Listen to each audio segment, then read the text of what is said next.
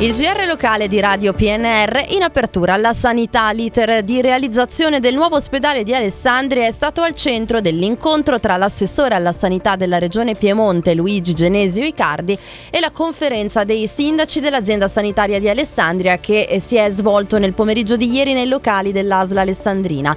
Il finanziamento dell'ospedale è coperto integralmente dai fondi INAIL, ha sottolineato Icardi, che ha spiegato che nelle scorse settimane è pervenuta anche una proposta di di partenariato pubblico-privato su cui a norma di legge è ora in corso la valutazione che la Regione ha affidato ad Agenas, l'Agenzia Nazionale per i Servizi Sanitari. Entro la fine di marzo è atteso il responso 380 milioni di euro i costi ipotizzati.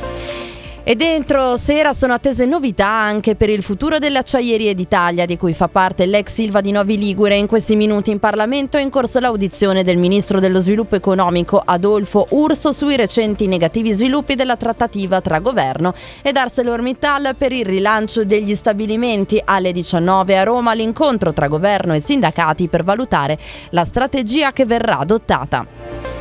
Passiamo al commercio. In dieci anni il centro storico di Alessandria ha perso oltre il 20% dei suoi negozi, ma la situazione è ancora più grave fuori dalle vie centrali dove l'emorragia è stata superiore al 30%.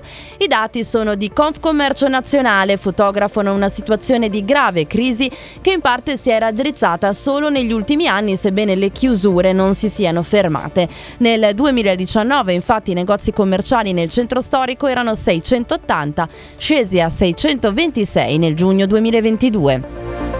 E a proposito di commercio a Tortona c'erano buoni auspici per la partenza dei saldi avviati il 5 gennaio e arrivano i primi riscontri, circa un buon andamento per i negozi che hanno capi firmati di alta gamma per i quali c'era la consueta attesa dei consumatori. Meno positivi, secondo la Confcommercio locale, gli esiti per i prodotti posizionati su fasce di prezzo medio-basse per gli altri settori. La spinta iniziale della stagione dei saldi è ancora in corso poiché non ci sono stati anche a causa del meteo non eccellente la settimana settimana scorsa a flussi particolarmente sostenuti. Era l'ultima notizia in redazione Stefano Brocchetti e Massimo Prosperi, gli approfondimenti su radiopnr.it, ora gli aggiornamenti con Trebi Meteo.